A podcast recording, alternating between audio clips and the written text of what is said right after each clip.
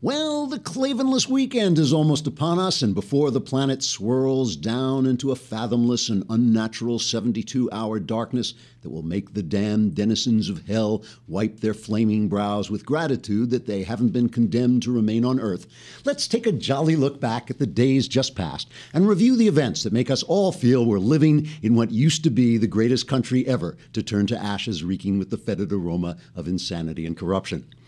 Over the last several days, the choice that has been set before us in the upcoming presidential election at last became clear, and the differences between the candidates were made manifest through their actions. Hillary, you'll remember, tripped climbing up a flight of stairs, causing some reporters to speculate that her pure hunger for power had turned her mind into a percolating, worm ridden soup no longer capable of controlling the actions of a body in which the soul had been eaten to nothing by greed and evil, leaving the flesh to begin the process of decay even before the onset of death. Donald Trump, meanwhile, tried to declare his economic policy for America's cities, but instead of saying cities, he accidentally uttered a rude expression for a woman's breasts, revealing that even in the midst of his speech, he was thinking back to those great days with Bill Clinton on convicted pedophile Jeffrey Epstein's jet nicknamed the Lolita Express, when Trump and Bill could share a nice cold cocktail and a nice warm 15 year old and joke about how funny it would be if Trump decided to run for president and destroy the Republican Party, leaving Hillary Clinton a clear path to the White House and then prison. Meanwhile, during a conversation with reporters, Hillary accidentally referred to Trump as her husband, revealing that she was thinking about the same thing. Then new Clinton emails were released providing evidence that Hillary had sold government favors for cash, and Hillary reacted by sneaking up in back of the DNC worker who released the emails and shooting him twice, then dragging his body to a secluded location in a Washington, D.C. park and burying it in a shallow grave while Attorney General Loretta Lynch danced around the corpse with her arms flung to the sky as she shrieked a satanic incantation that conjured a demon from the flaming bowels of the earth who cast a curse of moral madness over the entire nation before returning to the Oval Office to finish his second term as president. Trump responded by putting on clown makeup and riding a unicycle in circles around his podium until he fell off the edge of the stage, leading CNN to produce a five hour long documentary questioning whether the businessman was as qualified as Mrs. Clinton, who had the experience, poise, and good judgment to shoot a man in the back and get away with it while simultaneously conjuring a demon. As Wolf Blitzer put it, quote, Here's a woman who can really multitask, while Donald Trump can't even ride a damned unicycle. Unquote. All in all, I think every patriotic American's heart can take encouragement from the fact that if the Klavanless weekend should indeed swallow us in near eternal darkness, it'll actually be a big improvement over the rest of the week. Trigger warning I'm Andrew Klavan, and this is The Andrew Klavan Show. I think I think they've finally driven me insane. I think that's what's. I was reading this. I was thinking, who wrote this? Oh no, it was me. You know? it has been a strange, strange week. I can only imagine how crazy the Klavanless weekend's going to be. Luckily, I won't be here because it's Klavanless. All right. We're going to have a lot to talk about. But oh boy, we've got we've got breaking news. A New York Times reporter said something true. And we're going to, yes, we're going to get to it. I hope you'll be here because you only get the first 15 minutes of the show on Facebook Live, and then the party starts. That's when we're dancing, the singing, the girls come on. It's incredible. So you have to come to the Daily Wire, or you can download it on iTunes or SoundCloud, and then subscribe, and you can see the whole thing. Plus, get into the mailbag. We had a good mailbag yesterday. Some good questions, yes. And so you got to get in there if you're going to um, ask your questions and find out the truth about everything. Uh, also, I just want to reiterate that if you want a signed copy, a lot of people have been asking me for how to get their copies of The Great Good Thing, my memoir that is coming out. It's supposed to come out next month. It'll probably be available sooner than that. But if you pre order The Great Good Thing, A Secular Jew Comes to Faith in Christ, you can send me the receipt by email at aklavan at dailywire.com, and I will use the address on the receipt to send you a signed sticker that you can put in the book. And there it is. And uh, just tell me the name you want me to sign. I'll usually do that with checks, but I'll do that with the book as well. Uh, okay, I'm, I'm sorry, I'm just riffing here.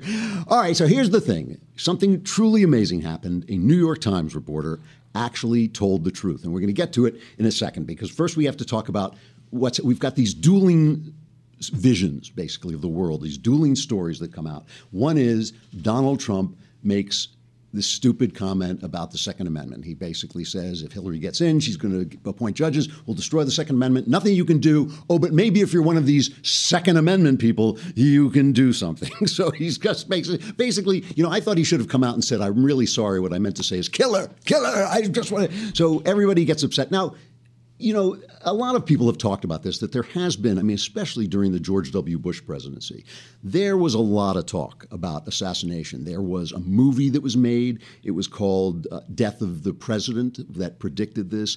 Uh, I think that was 2006. It came out. It won awards in Europe. It was in festivals, and people gave it good reviews. I have to say, I have to say, to be absolutely fair, that Hillary Clinton did condemn that movie. She did say it was despicable and a terrible thing to do. And there was also Nicholson Baker who is a prominent literary novelist. and He's one of those guys that nobody reads but people like me. He wrote a book called Checkpoint, in which they also discussed killing the president. I mean, these things were out there and they was getting good reviews. And again, to be fair, the New York Times did call the book scummy. They really went after it, uh, and it was scummy. I mean, it's a terrible. You know, these are sitting presidents. So. And, and so Hillary has, has earned the right to strike back at Trump, which he did. So give us the Hillary cut there. Let me say something about what I think is a critical difference between my opponent and myself. Words matter, my friends.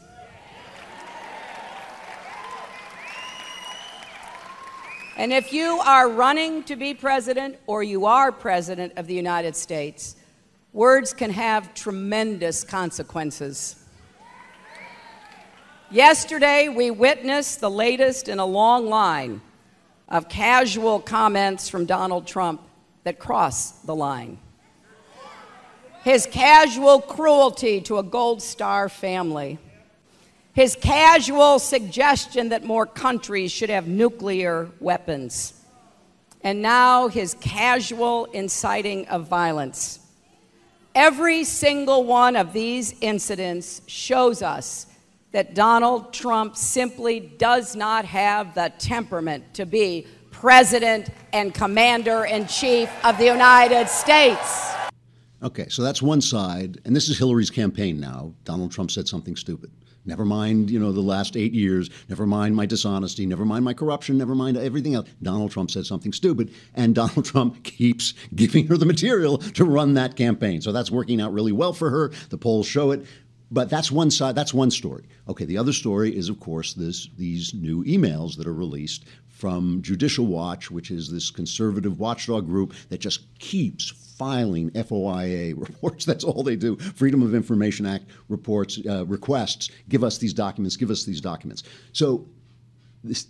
this is a double, not a triple whammy. It's certainly a double whammy. The emails come out and they show that if you gave money to the Clinton Foundation, you got access to the State Department through Hillary Clinton's aides. So Hillary Clinton is in, she's the Secretary of State. She made an agreement with Obama because Obama, remember, Obama is plays dirty pool. He, he is a he silences his critics, he intimidates people, he uses the IRS, he uses he's totally politicized the Justice Department. He's used the FCC, the ju- the a, a judge just struck down the FCC trying to take control of people's uh, Wi-Fi, you know, I mean Obama is a tough, tough Chicago pol who is out to destroy his enemies and silence them.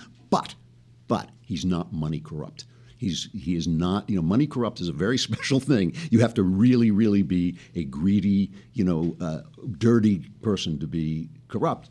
Obama is an ideologue, so he made an agreement with Hillary Clinton. Yes, you can be Secretary of State, but you've got to separate the Clinton Foundation, the slush fund, from your business at Secretary of State. Now these emails come out, and this is why this is why she had a private server. As I have been saying to you for over a year now, the real dirt is not whether she exposed some spy in Iran, though she might have, she might have done that, but the real dirt is why did she do it in the first place? Why did she do it in the first place? We know it wasn't for convenience, we know it wasn't for all the reasons she said. It was to hide this pay for play arrangement that she had with donors. If you give her enough money through the Clinton Foundation, if you pay Bill enough to make a speech, if you pay her enough to make a speech, you got access. Plus, you know, not only that, these emails also show that the Department of Justice just turned a blind eye to this. They said, we don't have enough evidence. We don't have enough evidence to, you know, prosecute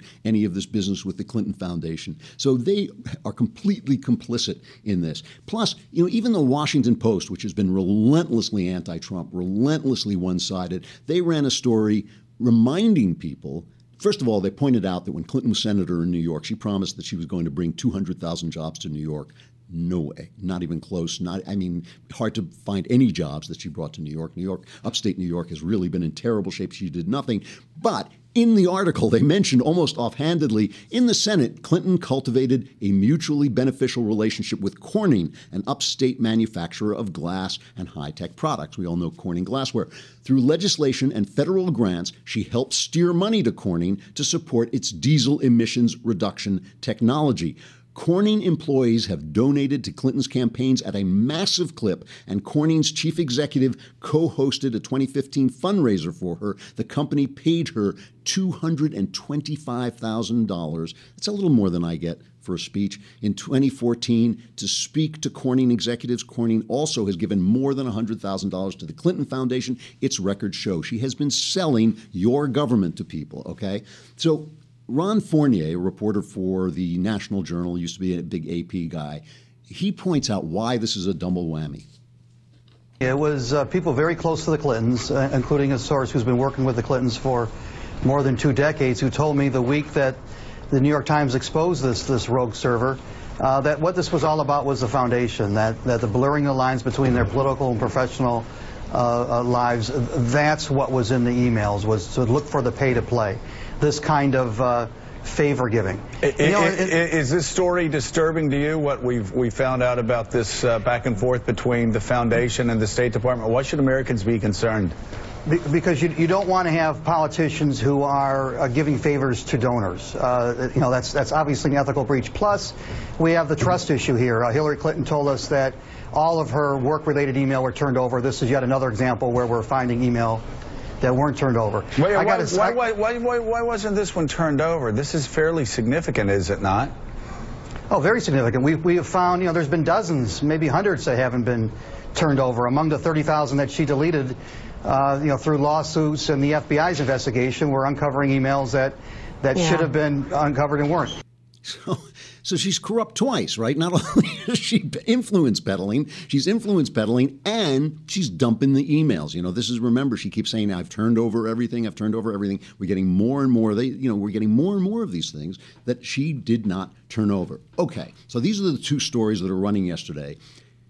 According to the Media Research Center, which is a right-wing center, but I, you know, I know these guys. They're just basically studying the media. The mainstream media is reporting on the percentage of, you know, who covers what. They're saying that this Trump gaffe, and it, that's what it was. He's he's got this kind of offbeat sense of humor. He doesn't think, and he doesn't think before he talks.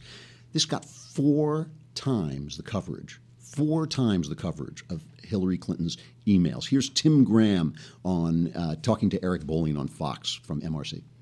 It's getting worse as we go along. And uh, in particular, CBS is really standing out here because they have 14 minutes on Trump to one on Hillary. So they're really skewing the whole thing. But it, it, just shows you a general election pattern that they always have, which is take whatever the gaffe is, like binders full of women, and completely exaggerate it and hyperinflate it. Uh, and with the Democrats, it's like, uh, what story?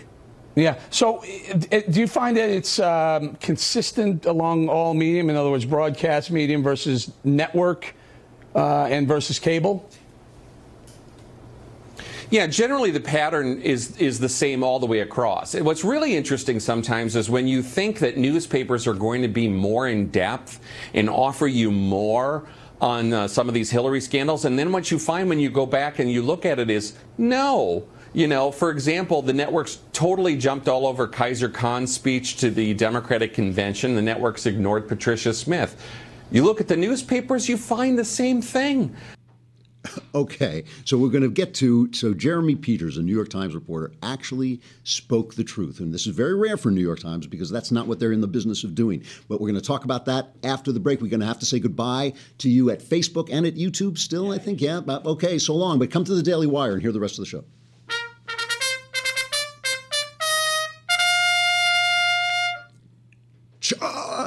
it just gets me so excited. I just wish we were facing the guns at uh, in the Crimea. I would just charge over the hill. All right, so. Um, so let's take a look. The, it's on the site of the Daily Wire if you want to find the whole thing. A compilation of CNN basically just skewing the news for Hillary. So let's just play a couple of minutes of this because it really is funny. Remember, Hillary Clinton has some vulnerabilities herself, even as she calls for criminal justice reform because of her support in the 1990s for anti crime legislation that ultimately helped contribute to this era of mass incarceration that she now uh, speaks out uh, again. Uh, we just lost. Uh, we just lost Brianna Keilar. With some Trump supporters, um, let's play what they said. David Duke and people like that, they come out of out from under the rocks all the time around this time this year. It got nothing to do with Donald Trump. We all Americans. I think we need to stop with all the racist stuff and the race baiting. Like me and my friend right here, we just met today. We was talking. You know, we got to stop with the racist stuff and, and this, that. We all Americans, man. And nobody paying David Duke no mind. Um, clearly, let, let, me just be clear here. Obviously, the majority of Donald Trump supporters are not African American. I don't know how yeah. many African Americans were in that that building, but that is one uh, person that uh, we have chosen to cut that sound from. Uh the servers are no longer uh, hooked up and working. I mean, if they are, they're with the FBI, and and people know that they're not available to hack anymore. I mean, it's like Donald Trump saying, "Oh, you know, I hope Putin goes get and gets in a 1985 DeLorean and goes and finds those 33,000 emails." I mean, it's absolutely it's ridiculous. Like that at all. I'll tell it's you, like I'll tell you what scares me. What scares me is the fact that the emails are out there somewhere, probably, and that we could have a president that what? could be blackmailed what? over them. What? That's wait, what concerns me. It's about our national invent, security. No, you can't just invent things. You can't just invent I'm not things. inventing you anything. just invented I, I mean, an entire is... thing. The FBI has already come out with a report on Hillary Clinton's emails. What you just said was an invented thing. There's no 33,000 emails. There are other work-related emails that they did not produce to state and that we did not find elsewhere and that are now gone. This thing goes on for 10 minutes. I mean, it's 10 minutes of this stuff. And it really is worth watching. It's just hilarious. And I love I love the woman who just disappears. We've lost the feed. Yeah. She was criticizing Hillary Clinton, you know, and it's like they come back and there's just an empty space where the reporter used to be standing. just uh, the portable CNN trapdoor that comes along. All right. So, New York Times reporter Jeremy Peters, and I make fun of the New York Times because they're a bunch of lying dirtbags, but then that's the only reason. You know, it's not because I don't like them. But Jer- New York Times reporter Jeremy Peters says this thing, which is an amazing. It's amazing twice because it's absolutely true, and he doesn't mean it to be true. He's not intending to speak the truth, and he accidentally bumps it. It's like he bumps into reality in the dark. Listen to this. One of the first things you need to recognize, is, that we all need to recognize, is the way that there are two different media worlds right now. There is the way that conservatives and Republicans are getting their news, and then there's a way that the, the, the rest of the world is getting their news. And if you turn on Fox News, you scroll through the conservative blogosphere right now, what you will see are lead stories about this latest Clinton email flap. You turn on other media, and what you will see are stories about Donald Trump suggesting that Second Amendment uh, uh, supporters take matters into their own hands. There are these two worlds that are coexisting, and they're never meeting. And so you have people who get their information from completely separate sources, and they kind of experience the election the way they want to experience it, and then they blame the other side for not covering it fairly enough. Now, you got to note two things about what he just said. Okay, first, three things. One is it's true. Right wing people are getting one set of the news, left wing people are getting another set of the news. Two, he doesn't mean it to be a, a more, he means it to be to sound as if he's being morally equivalent like it's just you know these two people who aren't seeing one another but note the turn of phrase the conservatives are getting the news one place and the rest of the world is getting it someplace else. The suggestion is, of course, that what conservatives get, are getting is totally false. He feels that this gaffe that Trump made is more important than the emails that reveal that the Secretary of State was up for sale. Now, here's the thing about this. This is why this is important. If you think this doesn't affect you, if you think that as a conservative who gets conservative news, you are not being affected by this incredible wash of what the rest of the world is saying, you're wrong. This narrative is like a tide. It sweeps everybody away, including the people who are sort of trying to swim to shore, you know, looking for the truth. The people who are listening to me, who are listening to Ben, who are trying to find out what the facts are, they are still awash in this narrative, okay? You know, I get letters sometimes when I talk about uh, God and the culture and uh, how how uh, throwing God out of the culture is like throwing away the cornerstone of the tower of Western civilization. And people will write to me, conservatives will write to me and say, stop preaching to people. That's intrusive. See, you just think that's intrusive because you have been taught that the default position is atheism. You don't think it's intrusive when somebody says to you, when somebody leaves God out. When somebody leaves God out of the conversation, you don't think that you're being preached to, but you are. You think that's normal because you are swimming in that tide. And when I talk, I don't tell you to believe. I don't tell you to, you know, uh, come to Jesus. That's not what I'm here to do. I'm just telling you the role that Christianity has played in the creation of the things you love best, like freedom and individuality. I'm telling you though, you know what how it has played into those things, and you think you're being preached to because you're swimming in the tide of default atheism. Let me show you. Let me just show you. I wanted to talk about this yesterday. I didn't have time because of the mailbag. There was an article in the New York Times yesterday. It may have been. I mean, I, I thought it was I, I, was grateful for the comedy. I was grateful for the, for the found found laughter of New York Times coverage. So the New York Times knows that this email story is coming out to show that she is taking money. Hillary Clinton is taking money for government favors, taking money for all kinds. Remember, they they stole furniture from the White House when they left. These people are like white trash who just every time they see a dollar bill. I mean, talk about dragging a dollar bill through a you know a trailer park. That's the that's the Clintons. You know, they will chase a dollar bill right over a cliff. Okay, so now the New York Times is going to explain to you why this is true in an article that was headlined When Her Family Needed Money, Hillary Clinton faced stark choices. So you hear that, and what you're hearing is when you're poor, you know, it sticks with you. It just it just changes you, you know, changes you. Listen to this. I, I swear I'm not making this up, okay?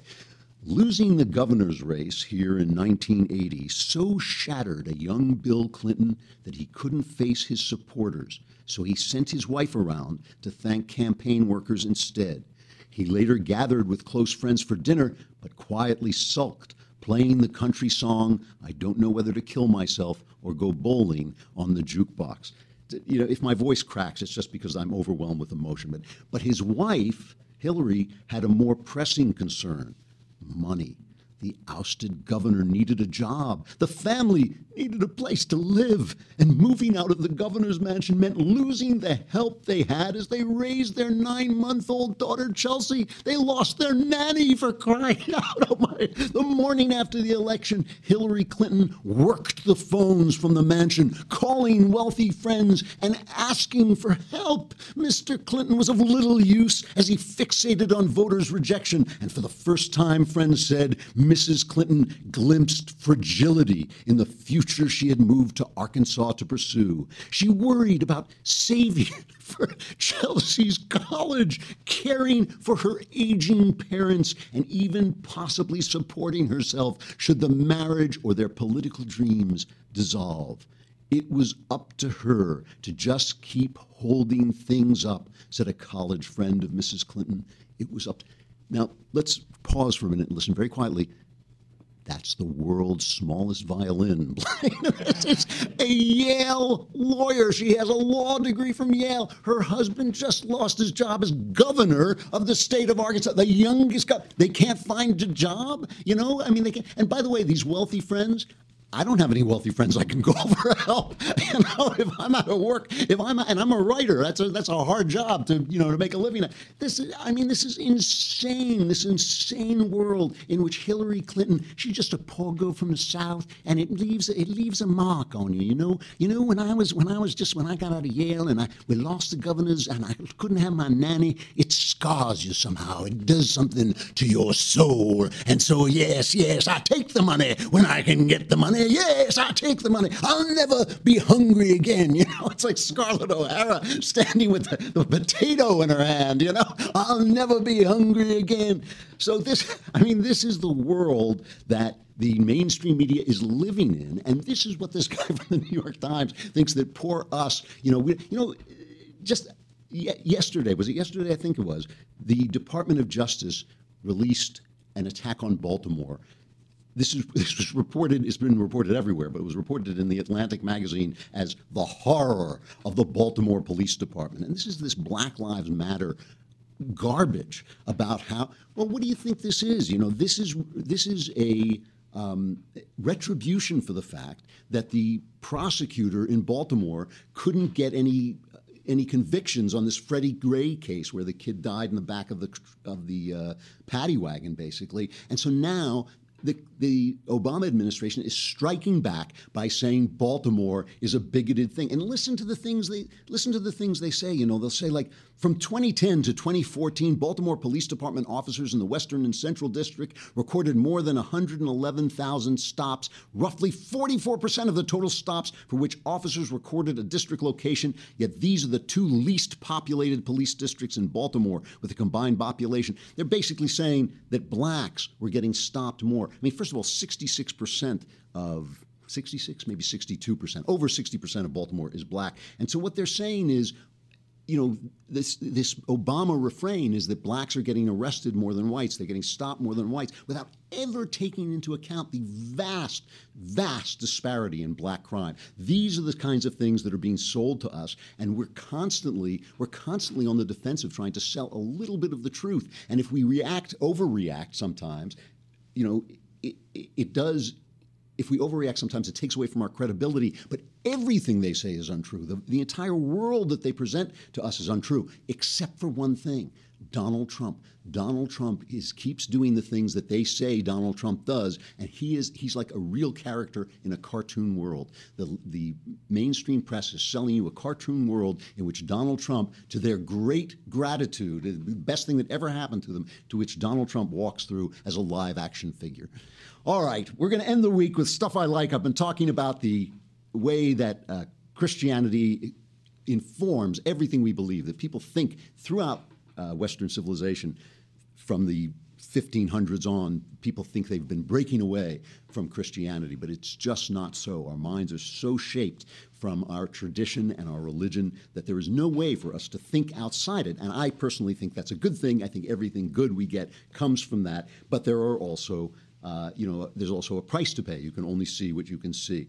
So we've talked about truth and the uh, and ideas of truth and the ideas of the individual. And yesterday we were talking about ideas of the flesh. And I just want to leave you with one last idea, which is the idea of joy.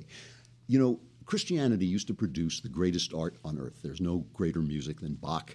There's no greater painting than Michelangelo or sculpture than Michelangelo's. Uh, there's no greater poetry, I would say, than Shakespeare. Some people say Shakespeare is not a Christian artist. I disagree, but certainly there's no greater poetry than John Milton's Paradise Lost. It's a luminous, luminous book that you can read again and again and again, and it's so beautiful.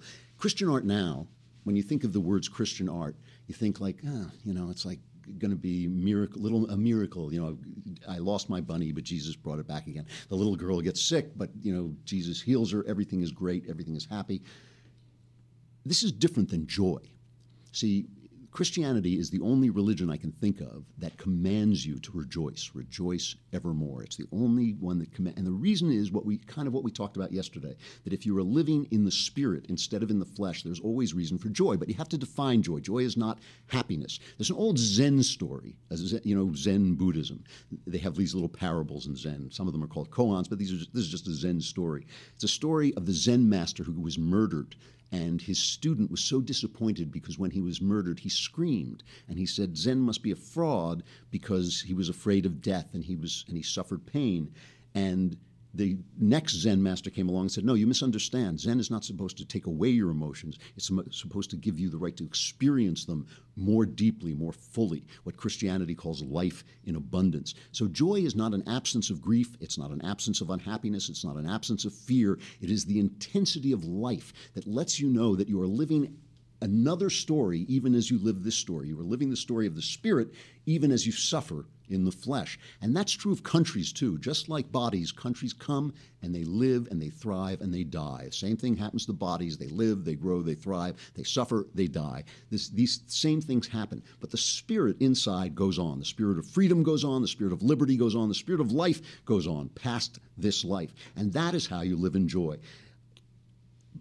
Uh, Frederick Schiller, a poet and a playwright, wrote this wonderful ode to joy that uh, Ludwig van Beethoven set to music, the famous Ode to Joy.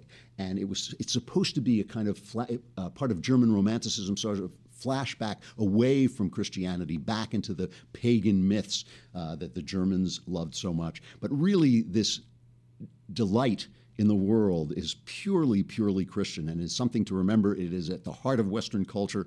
This is one of the most beautiful pieces of music ever.